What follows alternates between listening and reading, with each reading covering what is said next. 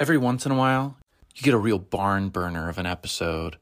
And maybe there's a little bit of a pun here because my guest is William F. Gray, author of The Man Behind the Door, which there may or may not allegedly be some burning of structures like barns or houses. You'll have to read it to find out.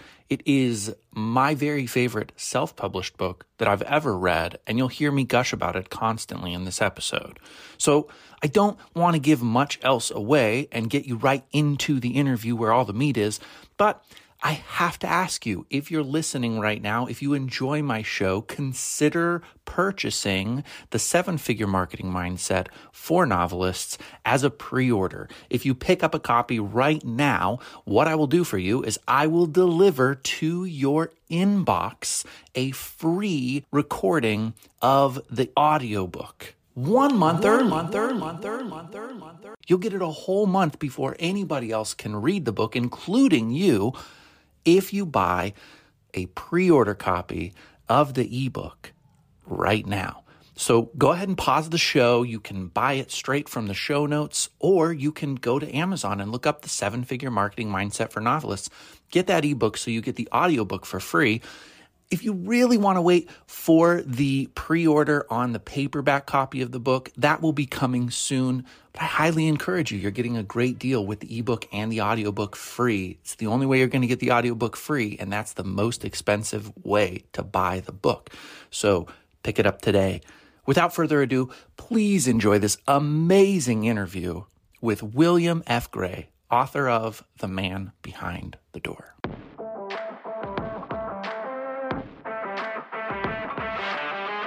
Hey, I'm the reluctant book marketer, and I've got just one question for you.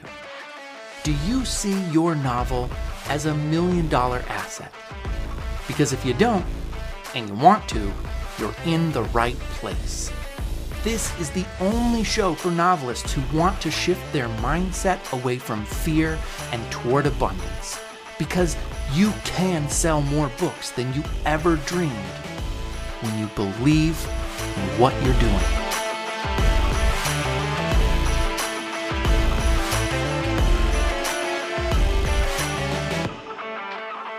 See yourself staying there long term or are you hoping to get like fully off the ground and writing is going to be what pays the bills and makes you famous?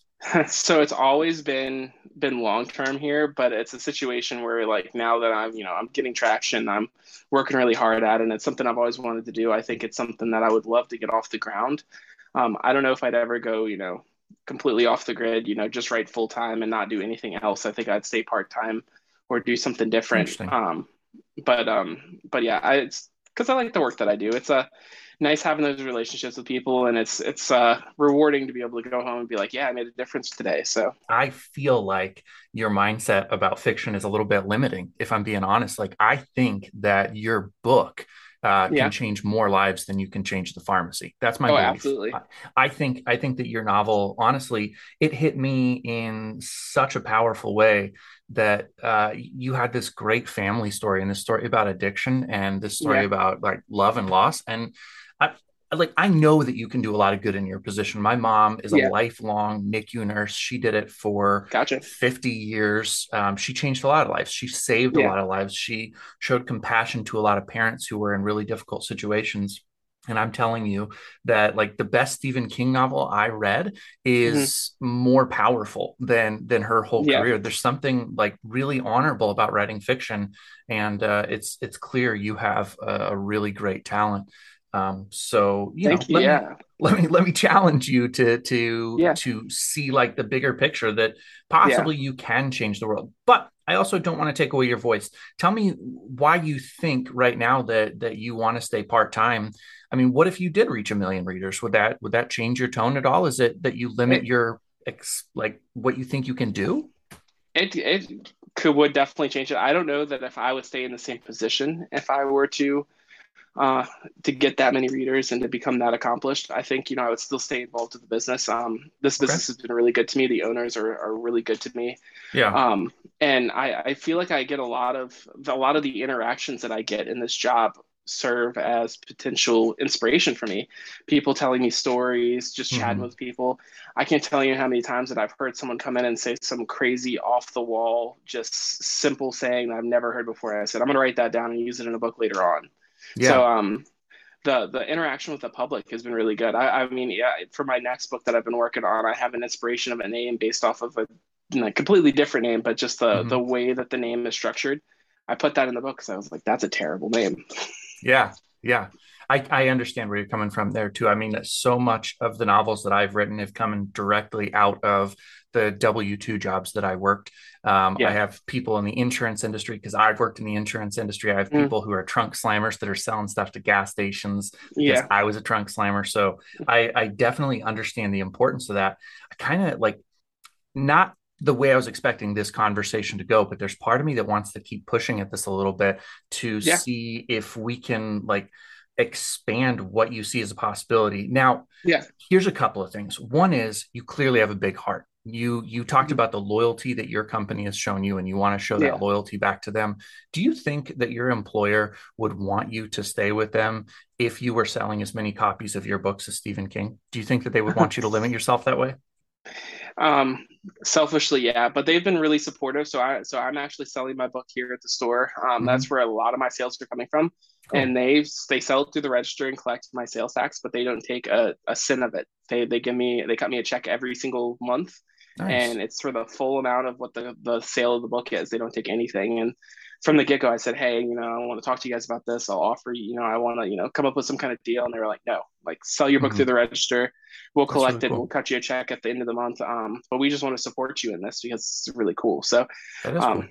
I do definitely think that they would want me to stay. Um, hmm. we're small, family owned, and it's a it's a tight knit group, and all of us have like a different thing that we bring to the board, and all of us are are really valuable in that way. So I think that selfishly they want me to stay, but I don't think that they would be uh, upset or hurt in any way. I think they'd support me no matter what. That's really interesting. So I feel like I am surrounded right now. I live in a small town called Oakland, mm-hmm. Nebraska. We have about 900 people who live here. I live here because my wife is related to 75% of the people in the town. Uh, that's obviously yeah. a joke, but she's related to a bunch of people in town, and yeah. her family and everybody who uh, is here is part of what's called Dell Peterson and Associates. Her grandfather started the business; it's an auction business, okay. um, and and like I would say, a large portion of the that family all works for uh, DPA, all doing that, and I I, I definitely see like the tight knit that you're talking about in the community yeah. and the the singular push to make that business really big. And so yeah. I, I understand where you're coming from. To me, it may just be a different way of thinking is like yeah. writing is one of the more difficult things that you mm-hmm. can do. You have a lot going up against you to get a book finished. And the yeah. minute that you get the book finished, you have a lot going up against you to get it properly edited and designed. Mm-hmm. And then putting it out into the world is a whole yeah. new challenge.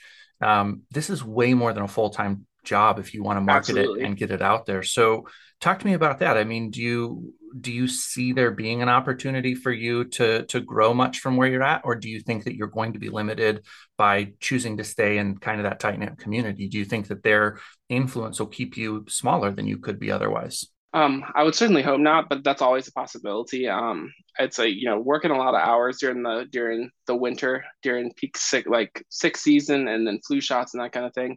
Um, that's usually the time that I work the most. But they're really supportive um, of me having like a. I usually have a day off during the spring and summer, and they're really supportive of that. They don't usually request that we work extra unless someone's going to be out for some other reason, vacations, mm-hmm. that kind of deal. So they're supportive of our time off, and then um, like for this interview, you know, I talked to my talked to my boss and I was like, it might run a little bit over. I'm not sure. He was like, of course, absolutely, do what you got to do. And they've been just really, really supportive of it. If I could give myself full time to my book and marketing and all the processes of it, I absolutely do believe that I could go well beyond where I'm at right now. Um, but there's the inverse of that, of course, where I still need to work. And so, as far as my experience with the workforce, this is the the best job that I've been able to find, and I've been here for almost five years now. Okay. Um, it's been really conducive to me having that time. It's basically nine to five. So I go home, I have time to write, still have time to spend with my family, have time to do some marketing. And so it's been it's been good, but it would be nice to of course have that full time mm-hmm. to be able to to give to the book because I do think that it could go far and I'm really proud of what I've written and I'm proud of everything that you know I'm working on now too but yeah, you're an you're you're a bit of an anomaly in a couple ways as far as I'm concerned. I've read fairly widely in the the self published world. Um, mm-hmm. I I still am probably a little bit closer to the stereotype of believing that self published work is tending to be inferior. Um, yeah. And one of the reasons I think that is, is because a lot of self published people have the mindset that they can't afford to edit, they can't afford mm-hmm. to get design, they're not willing to put something on a credit card and pay it back over yeah. the course of time. They believe the book won't sell, um, just a lot of self limiting beliefs. And so I think that the product then that they put out into the mm-hmm. world reflects that. Um, yeah. Something that's really interesting you shared with me offline is that you did do all of the editing in house without paying for an editor. And that was something that I really wanted to talk with you about because I think that your book is way, way elevated from most self published work, where I thought there was a pretty good chance you had paid for an editor. But I mm-hmm. also noticed a few spots where I was like, I, I kind of suspect that you might not have gone yeah. that that extra step to pay for the editor. So I know I'm coming like first I'm challenging yeah. your job, now I'm challenging your editing. Yeah. That is part of the podcast, but I, I want to do you the justice of saying, A, your book was so great. I gave it a sincere five star rating. I loved that book so much. Everybody listening should go out and get a copy of it right now. The Man Behind the Door. It is a phenomenal story. It's a, an exceptionally realized tale of, of three generations that are all kind of interlinked and and mm-hmm. cursed it feels like and i think yeah. you did a beautiful job telling the story what do you think would have happened had you paid for a professional edit on it do you think that it would have elevated it that next level i think that it definitely at the at the very very least it would have saved me a lot of time and grief um and I, to say the least i went through i mean it had to be between seven and ten times of mm-hmm. just you know combing through it and getting it in good shape um and, and like you said, I mean, there's always going to be things when you don't pay for that service. Mm-hmm. And even when you do sometimes, sometimes stuff still slips Definitely. out. And so um, there, there's always going to be the benefit of paying for it. And I'm actually going to pay for an editor for my next one because I cannot take the mental stress of going through that book mm-hmm. seven times, 10 times. And so, but I think that it definitely could have helped as far as um, paying for the editor. I know for a fact there's at least like 10 or 12 books in existence that aren't as good as they could be because I, I published I, I sold a copy to someone and they were like, Hey, I just read it. I read it like one day. It was really good. You need to go back through it again. And I was like, okay. Yeah. So I did that. That was before I actually had physical copies in the store. I'd sold maybe like 10 or 12 of them. And then I, you know, I went back through with a fine tooth comb, took the time to do it. And I feel like that last round where I took my time and I was very conscious, I read out loud. If you're going to do yeah. your own editing, read out loud because your brain will autocorrect way too much otherwise. And, mm-hmm. um, I feel like I, the product that I put out at that point was, you know, as close to perfect as I was going to get it myself. Um, mm-hmm. I wish I had, you know, worked harder to get that money to to pay for an editor potentially, and I was um, pretty limiting myself financially. I wasn't putting, I was putting more time into the book, but not enough time into getting the finances together in order to pay for some of those services. Um, you know, I, I paid for um, uh, sorry, I paid for software, so I, I mm-hmm. use Vellum for my formatting to make nice. to yeah, make that look very too. professional. Vellum is fantastic. It's uh, amazing. Huge difference from from other self-published authors that I've seen. Mm-hmm. Um, it looks almost like off the press from you know from Simon and Schuster or something, and so yeah. that was a huge difference. I used Pro Writing Aid for editing. Um, nice. And have now made the switch to Grammarly, and I love Grammarly a lot more, only because really? Pro Writing Aid does not have because you have to load it into the pro writing aid program. Oh, okay. And they don't show italics. And so oh, that created some problems for me because I used to, I use italics a lot when I'm, you know, writing a character's thoughts or to mm-hmm. provide emphasis.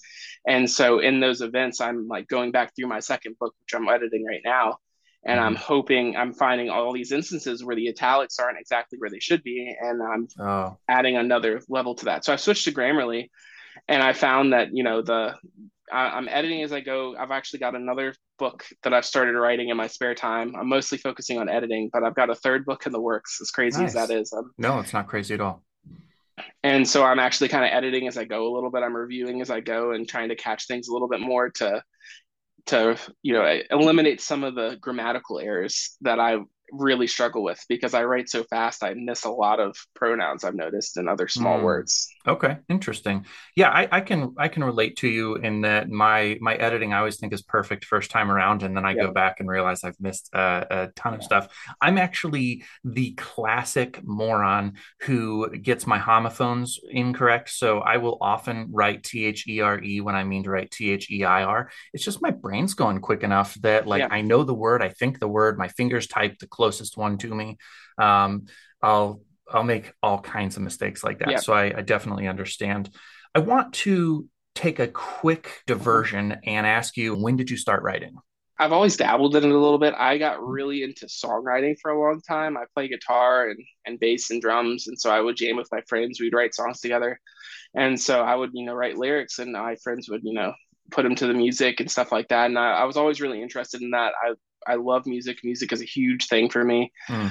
But um, as far as regular writing, I did a little bit in high school and periodically throughout my life I've tried to get a book started and then I would, you know, get 10, 15 pages in and mm. you know, I'd get to the foothills of that mountain. I always refer to it as mountain because that's what it feels like. You know, I yeah. get to the point where I start to climb and I'm like, okay, I don't know what I'm doing. I don't know where I'm going this isn't what I thought it was going to be, mm-hmm. and I mm-hmm. just kind of stepped back from it mm-hmm. and just let it sit. And and the man behind the door was my first success for that, and a lot of that is the passion that I felt for it. Mm. Um, I wrote The Man Behind the Door in 2018. I started on December 18th, which is the anniversary of my father's death. Started at that day, kind of as a cathartic experience. And I came home. I wrote for four to five hours a day, every single day after work. I did nothing else for 45 days, and I got a first draft pumped out in that time and it was it was rough but uh, the the content was there. I didn't change a lot of details in the book. Mm. and the content was there and then it was just kind of just fine tuning it and eliminating unnecessary sentences and and parts.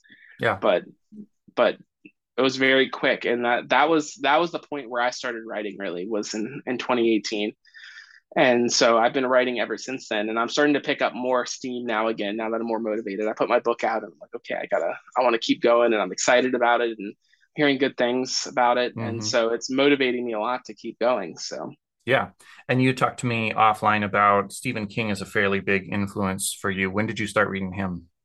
So I was probably uh, maybe 12 or 13. I remember the first book I picked up from him um, I, you know, I've, I worked through the echelons of, of reading as a kid. I, you know, was reading Harry Potter at a kind of young age to be reading that. And I was continually looking into different things and reading different stuff. And I remember the first book I ever read was The Gunslinger by Stephen King. That was the first oh, adult oh, wow. book I ever read. Wow. And I was hooked from the, from the moment that I read that. Oh, and so, uh, the, the series ended right about the time that I finished book six. So I managed to get book seven, you know, go through the whole series pretty much in one row.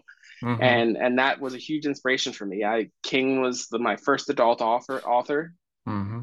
And even to this day, um, as as much as I talk about him, like I love King, I feel that sometimes he's a little overrated. His name is definitely oh, uh, don't say thing. that. Come on. I have an entire bookshelf of Stephen King books. I own yeah.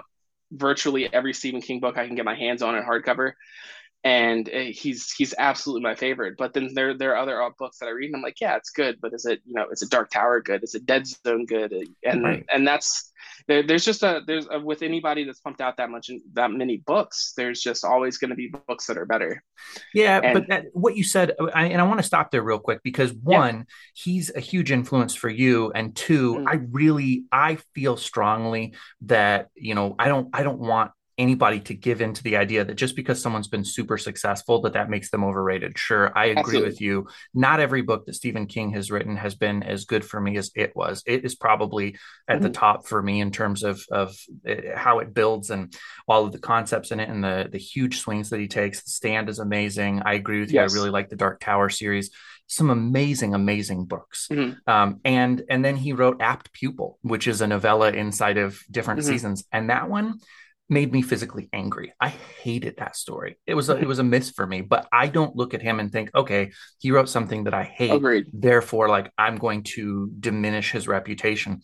I think he's the greatest living writer, and I think that people typically yeah. who take shots at him are jealous. I think that they quit a long time before I he did.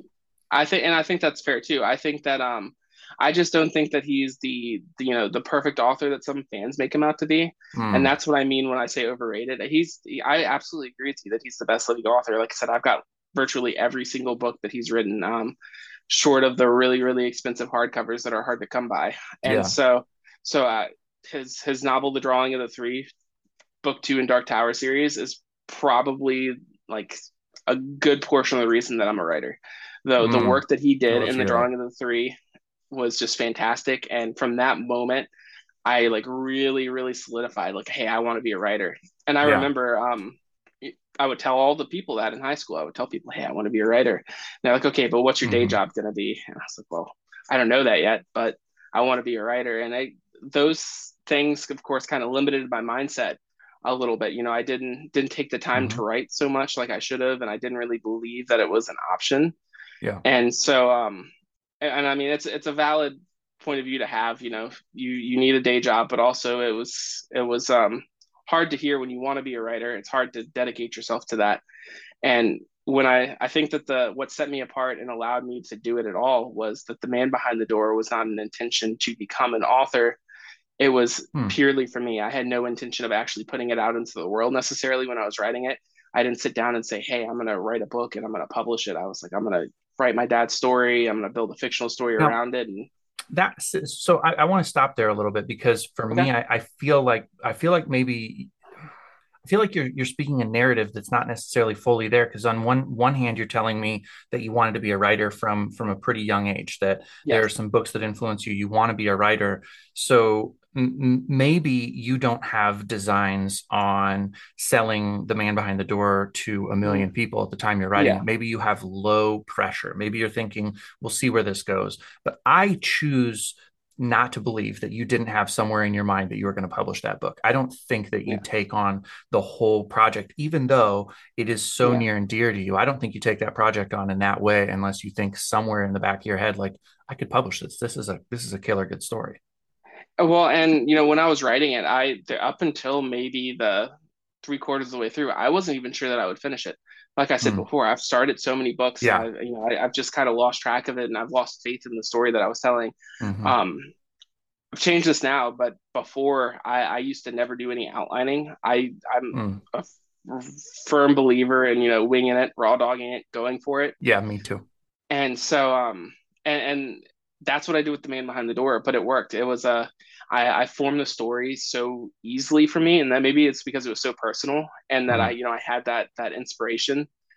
But after doing that, and about three quarters of the way through, I was like, I feel like I really have something here. Um, I kept going and I finished it. And I think from the point that I finished it, I was like, okay, I think I'm going to do something with this. Yeah. But when I started it and all the way through until I would even say three quarters of the way through, I really wasn't, didn't think I was even going to finish it, let alone publish it. Yeah. Okay. I can I can I can hang with that. But still, I mean, you're you're continuing yeah. on it because you're thinking if I can do this, right? I mean, yeah. is there something inside you that's thinking if I can accomplish this, I'd love to share it with the world? Um yeah. Uh, no. I think that maybe somewhere deep down, I it wasn't a conscious thought for sure. I okay. like I said, it was 100% about my dad and catharsis for me. It was um yeah. it was really rough. It was the 10 year anniversary for me. And so so I was sitting there and I kind of, you know, in the last three or four years before that, I started to develop a little bit more understanding for him. Of course, before I was very angry about how everything mm-hmm. went down and and the lack of relationship that we had, and just the whole situation was so poor. And so I was angry for a long time. But as I've gotten older, I've realized I'm a lot like him in some ways, and it's kind of helped me grow an understanding of him. And uh, part of it is regret, part of it is guilt. That's what really motivated me. I was like, I want to tell his story in a different lens because yeah. if you just look at the straight facts with no no information behind it no no context it looks like he's almost a villain of the story that's that's part mm-hmm. of the mm-hmm. reason why the man behind the door is structured the way it is because it's you know while it's you know a psychological thriller there's some horror elements the i think the mm-hmm. central theme of it is definitely the mystery of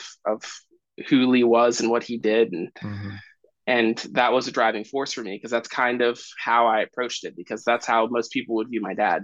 Yeah, you you you know what you did such a good job with is that for me as a reader, and I've read your book mm-hmm. twice now. I think I'm going to dive into it one more time to just really awesome. like break everything down. But to me, I, I still look at Lee as being the most likable character in the book. I Absolutely. really really like Lee. Um, I liked him from the first moment that he's on the page, And so I think even when he does despicable, horrible things, and he does some really despicable, horrible things, yeah. I had so much understanding of where he was coming from. Mm-hmm. Um, one of the things too that I really related to, and I, I, I think I emailed you about this privately, but he kind of gets into, and I'm not going to give too much of the plot away, but he kind of gets into heroin through abusing Vicodin.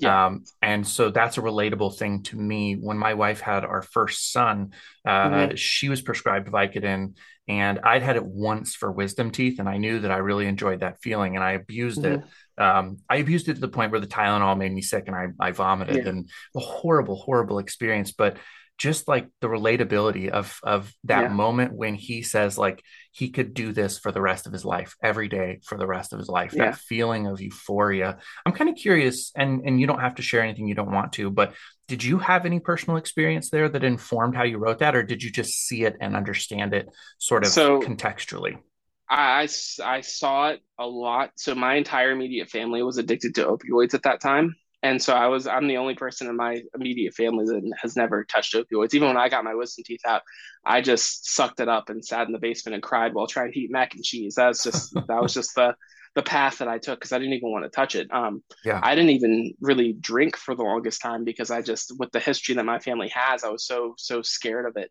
Mm-hmm. But um, just uh, just from what I witnessed, like I, I, would see, I would hear, you know, my family talk about it, um, or you know, I'd see the tail end of it after the abuse occurred, after the usage occurred, and just like I can imagine what they were experiencing just by you know looking at their faces, mm. and and so um, I have a lot of, for, you know, I was, I guess it's firsthand, secondhand experience, but yeah, but that was really what inspired that is that I know that the from the from the start you know the euphoric feeling is you know the the driving force and then from there it's the mm-hmm. the the fear of the withdrawals yeah man i have a, a, monster admiration for you to be able to write that compassionately about something that that wrecked your own family um, mm-hmm. because there is no sense of judgment in any of, of, of your book. I think it would have failed. I wouldn't be talking to you right now yeah. if I if I read into any of the book as a sense of judgment. Like you you come at it 100% from a sense of exploration and it's it's a it's a beautifully done thing. You know, it's really funny thinking back on on your book because the the bits that I would probably edit would all be from a style perspective, and that's sort mm-hmm. of some of the things that gave off. There were a couple of moments where I felt like I would have like clipped out a, a piece of cliched language or a moment where gotcha. the beat was just like a smidge too long. But to have done what mm-hmm. you did without professional help, I I, I want to say again, just absolutely amazing.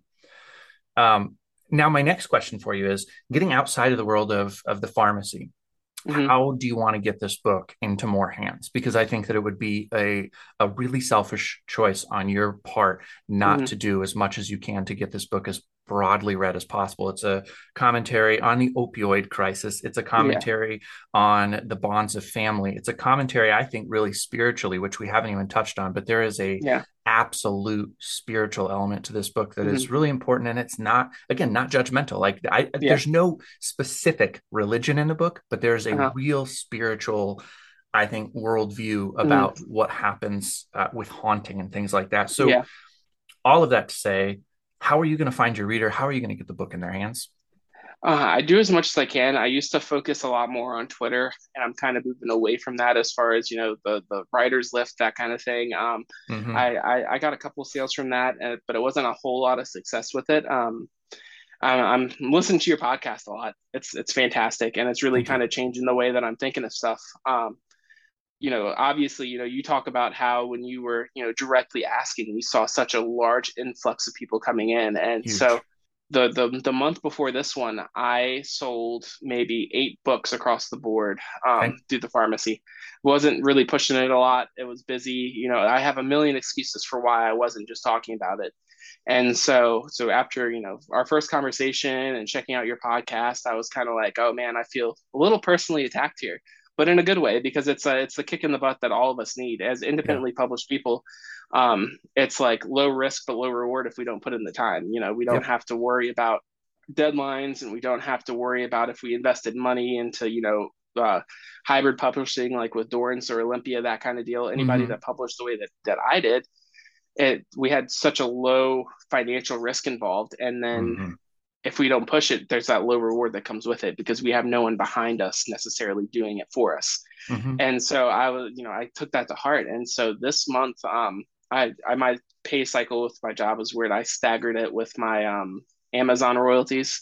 So I get I go from the 16th through the 15th. So it comes in the middle of the month.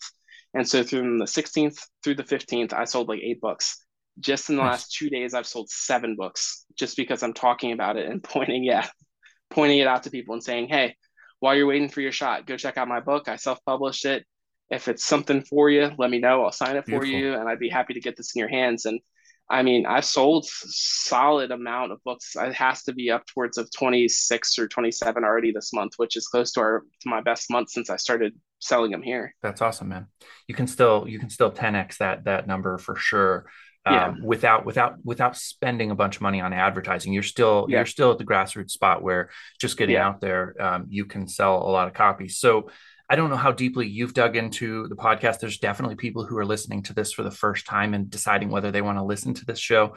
But I'd ask you the next question. And you're right, by the way, I did personally attack. I'm, I'm out to attack anybody yeah. self publishing right now Absolutely. who's not treating this like a business because I, I view our responsibility as authors and self published authors in many cases to give the proper reputation to this mm-hmm. business.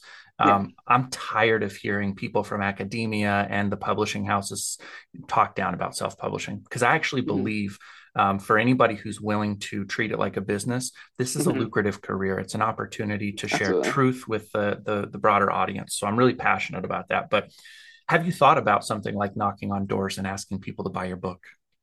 I actually just listened to that episode as far as like going from door to door, and I was like, "Dan, that would that would take a little bit. It would take a couple of times to get used to that. Like break the cherry yep. once, and then like it would still be awkward. I, I remember yeah. I just did my first book signing a couple months ago, and I remember sitting there, and the first person I asked to, I was like, uh, but, but, uh, uh, yeah. Uh, uh.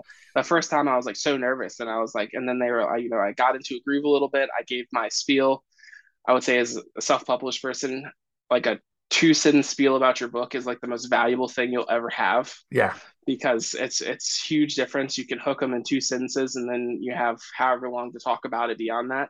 Mm. Um, but I managed to get my spiel out and they looked at it and I talked to them a little bit about it and they each picked one up. And from there, it was so much nice. easier. I felt so much more comfortable because it's like, all right, I'm in a strange place. I just talked to strangers. I succeeded. Let's keep that going. And so, yeah. Um, I, I, think that one thing that's I think really hard for self-published people is uh, uh, putting yourself out there the first time and then not letting yourself get really downtrodden when you don't succeed that first time. Because yes. I can't tell you. I mean, when I first started selling at work, I you know I would show people the book and they would like you know put it down, and then my regulars started coming in and they were picking it up because they were like, oh, I know this guy. Right. And from there, um, word of mouth spreads. I mean, I, I've had some surreal experiences. I had um, I had my my mom works in in the school system in this area, and she said she you know, she's a librarian. She was doing her introduction um, of herself, like just talking about herself, and she had my picture mm-hmm. for my book signing. Some kid was like, "Hey, my mom's reading that book," and I was like, "Nice, super, super surreal." So um, yeah, knowing that I have like it's upwards of 250, 260, 270 now mm-hmm. out and about. I have to crunch my numbers since I have so many books at different places, but um, sure with it being out that that far, word of mouth is starting to get out, and I'm starting to hear, oh yeah, I borrowed your book from somebody, or oh yeah, nice. you know, it's it's starting to spread in this area, but I really yeah. want to expand beyond that. So yeah, absolutely. I think I think that you need to. Um, so and and just for anybody who is listening and for you as well, I don't see mm-hmm. door knocking as being the way to write a, a, a bestseller or to to sell yeah. a bestseller.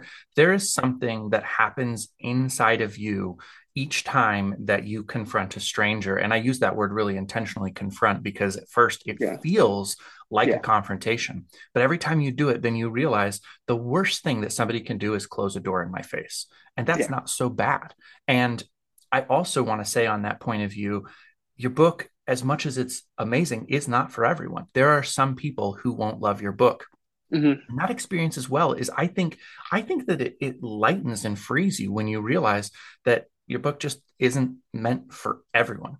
I think your book's meant for an awful lot of people, though. I do think that yeah. you have a, a, really mass appeal, and not because it's commercial, but because you you managed to tackle um, some really deep themes in a super action packed way. So there's yeah. uh, even hints of romance in the book that I think are kind of fun. Um, so, what's the next thing to get outside of your town and your city? What are the kind of things that you're willing to do? You talked about readings. Where can you put yourself in front of people where you can ask for that next sale, do you think? So, that's something that I've been really looking into. Um, unfortunately, I got into marketing this too late. I was actually just listening to the episode that you have about when you start marketing late and yeah. I, you know, I was like, well, this one is really for me because I put my book out in the world and I did like some Facebook ads and some minor stuff, but I didn't do enough of it to begin with. I didn't, I didn't mm-hmm. build an audience at first, and so now I'm working to do that. Um, I, I applied for some of the book festivals in West Virginia, and I nice. applied too late, so I'm not going to oh, get okay. in this year.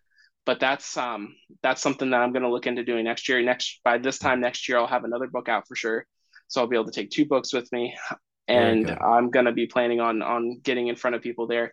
And those people that go out there, of course, they're just to find books to read. So I think mm-hmm. that as long as I am am talking to people and confident, I think that I'll have some pretty good success. But yeah. the reason that I listen to your podcast and I'm here is because you know I'm here for guidance because I'm very new to this and trying to figure it out. So um yeah, starting to do the TikTok thing. I think I'm actually going to do a series on t- on TikTok about nice. you know just kind of my experiences with self publishing. You know what I've done on my own and just mm-hmm. to discuss you know what I've done and what hasn't worked and what has worked.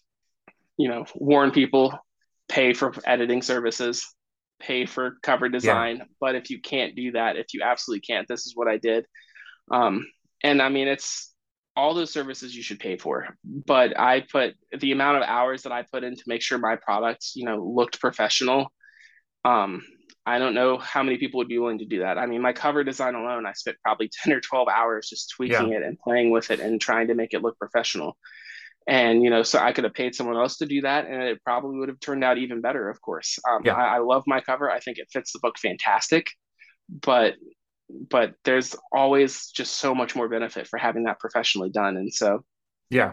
I'm just looking for any way to do it. And i think you know i kind of want to give back to the community too. One of the reasons why i want to do that um, inspired by you for that because this this podcast is just fantastic. Like i've said that Thanks. a couple times already but but you know going from selling eight books in one month to 27 books because I started listening to you and I was like, you know, this guy's right. I'm not doing enough. I'm kind of being, you know, lazy or at least unmotivated. And that's, yeah, you know, I, you know, I, you know, would like to do that for other people too good and you can i think i think the biggest foundation and even though we did talk about the editing aspect the biggest foundation is that your book is supremely readable if you don't have that hmm.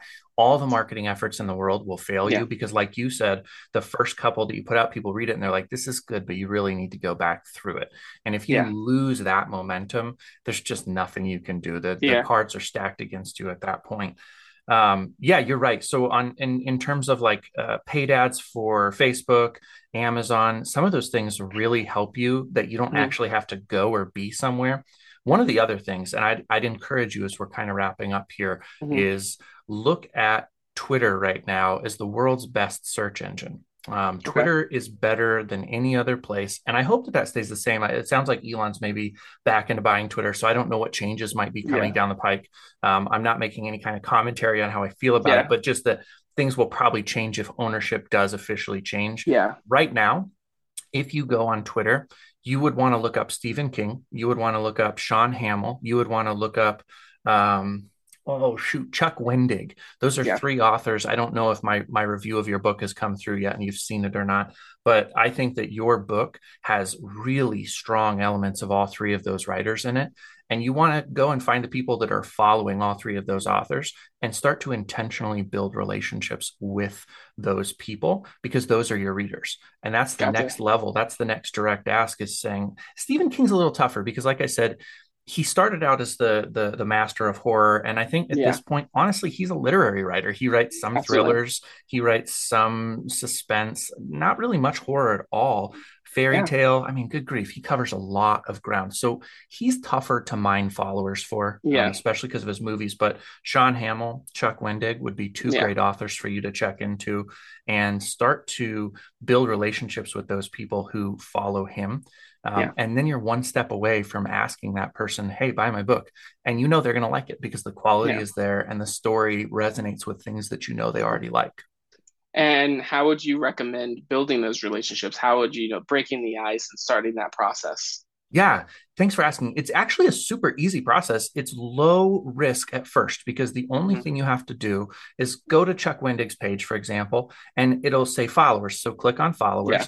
And then you do want to scroll through any of the verified people or the people with big audiences because that usually yeah. is how Twitter prefers to list people. So yeah. get a little ways down in and you'll see just everyday people. And in their bios, it'll say reader or such and such. And, and you kind of identify that person looks like somebody who's here because they're a fan of Chuck Wendig stuff. So you click on their profile, you look at their posts, comment mm-hmm. on a post, retweet if you're able to. I don't personally retweet, but if if you feel okay retweeting something yeah. it's good enough, otherwise comment, like, follow, and then just yeah. do that. Comment, like, follow, and people will start to follow you back. Then they'll see your tweets. They'll start interacting with you. Okay. Uh, so that's that's what I did to build kind of the the core of my Twitter following, and at mm-hmm. some point it becomes sustainable because your tweets, your interactions are all so targeted around your brand, your genre, what you're trying yeah. to accomplish, that the conversation gets organic. But that's how to start yeah. it, and okay. you'll be you'll be really surprised how quickly awesome. you have an opportunity to comfortably ask somebody, "Hey, would you check out my book?" So yeah. Um, Okay, so talk to me last but not least about because you you've opened up saying basically, mm-hmm. hey, I see working for the pharmacy for the foreseeable future, possibly the rest of eternity. And yeah. I want to know from you what kind of things in your mind can you do to give this book more than you already are? What are the what are the things that maybe aren't sacrificed but are are just what you're able to do? Um, I think that that marketing more directly is something that I really should start doing, like what you were just talking about.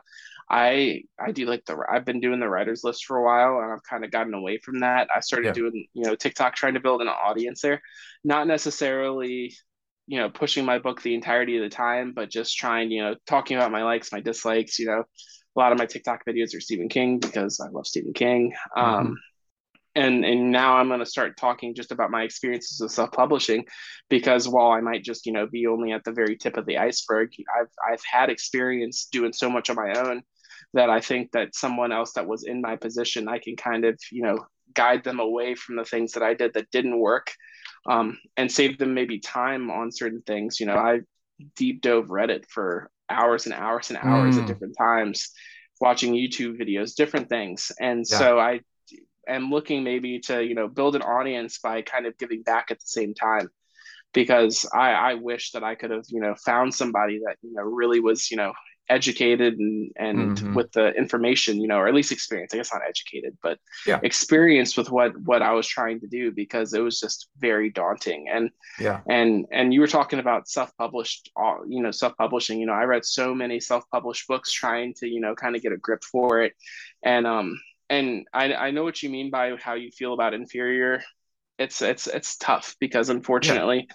you know people have a vision um but they aren't willing you know they either can't make the financial sacrifices or aren't willing to mm-hmm.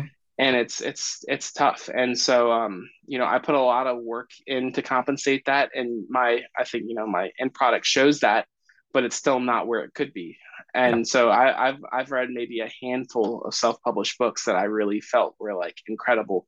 I read this one guy, his name's Kiefer Lane, he's out of Alaska. He wrote a book called Low Spirits. Absolutely fantastic. One of my favorite horror novels I've ever read. Um, it's it's not you know it's it's same situation. You know he did the same thing that I did. Um, mm-hmm. He did pay for a cover design, I think, but I mean, his story is fantastic. It's all a metaphor for depression and mental illness within like wow. kind of like a demon ghost story thing. And I I read it in one sitting. I haven't read a book in one sitting in nice. so long. I read it in one sitting, 350 pages or something wow. like that, and it was wow. fantastic. So, yeah. um, that kind of really motivated me too. I was like, okay, you know, there are obviously some really great people doing this, and I was like, yeah. I'm gonna I'm gonna go forward with it. Nice, man. That's really good. Okay, so for everybody listening, I think we're going to get you a few a few book sales from this podcast, which is always exciting. Tell them where you want them to find it. Do you want them to just pick up a copy off of Amazon, or is there a special bookstore that you like them to order it from? Um, so uh, you can get it from Amazon. Um, it's also available on Audible. Yes, your narrator's um, so good, by the way. let's actually stop real quick because who is that yeah. narrator? His name's Andrew Perella. I found yeah. him through ACX. We did the royalty share option Okay. So um, because because audio, I was looking into audiobooks. And I was like, man, this is crazy expensive. Yeah. And so I was I was kind of evaluating my options were, and and considering it's my first book, I was like, you know, I I feel very confident with this. Mm-hmm. I feel like it's gonna something's gonna come of it, but at the same time, I'm so hesitant to spend three thousand dollars on audiobook production. So I did the royalty share option, which is um, basically you just split what your royalties would be down the middle with whoever reads your book. Wow. That's and a really good deal. Okay. absolutely. If I sell 10 million copies, it sucks. But well, it's still 50% of 10 million copies, which is you're correct. both doing really well at that point. Okay. But um but but I found him through some different auditioning. I actually was going through different narrators and listening to their samples and I found him and queried with him and said, "Hey, I would re- I would really love for you to read, you know, mm-hmm. my audition for the my audition scene for this." And he read it and the last line of my audition scene, he absolutely nailed. It was a line from Lee, and it mm-hmm. gave me chills, brought tears to my eyes. It was yeah. the, it was perfect, and I said, "Okay, yeah. this is my man right here." So um, really, I was really, really fortunate reader. to find him. Yeah, he really, he nailed it. His inflection, his his his performance of Lee, especially, really just mm-hmm. solidified it for me. Yeah, yeah, absolutely. Okay, so uh, we can get it on Audible, we can get it on Amazon. Anywhere else that you want people to go? Um, I actually am selling it from my website as well, williamfgrayfiction.com, um, and I'm signing those copies. Perfect. Um, so it's uh, so it's the fourteen ninety nine plus two dollars for the taxes in my area, and then the shipping costs. So it's a little bit more pricey than Amazon, but you get a, an additional you get a signature on it, and I also have a artist that I work with that I have uh, made some bookmarks. I printed some bookmarks yeah, of her work. Those. So I'm going to be promoting those her work by sending them with her with my books. So awesome. That is a good deal. Anybody listening should go straight to the website and get the book there with the bookmarks. So that is fantastic. I'm really glad we talked. I love your book. I'm going to continue to uh, promote your book from time to time just because I, I really feel that. passionate that people should be reading it. And uh, I look forward to, to staying in touch and seeing how this thing develops. Oh, absolutely. Yeah. No, I'm super excited for it. Thanks, man. Thank you so much for listening. If you enjoyed today's show, do me a big favor right now. Click on the follow button in whatever podcast app you're listening on. That way you'll get notifications every time I drop a new episode. And if you still can't get enough, you can go to the show notes, click the link for my newsletter, and sign up today. I'll give you one to two interesting pieces of content every single month that you won't hear on the podcast or find laying around on the internet.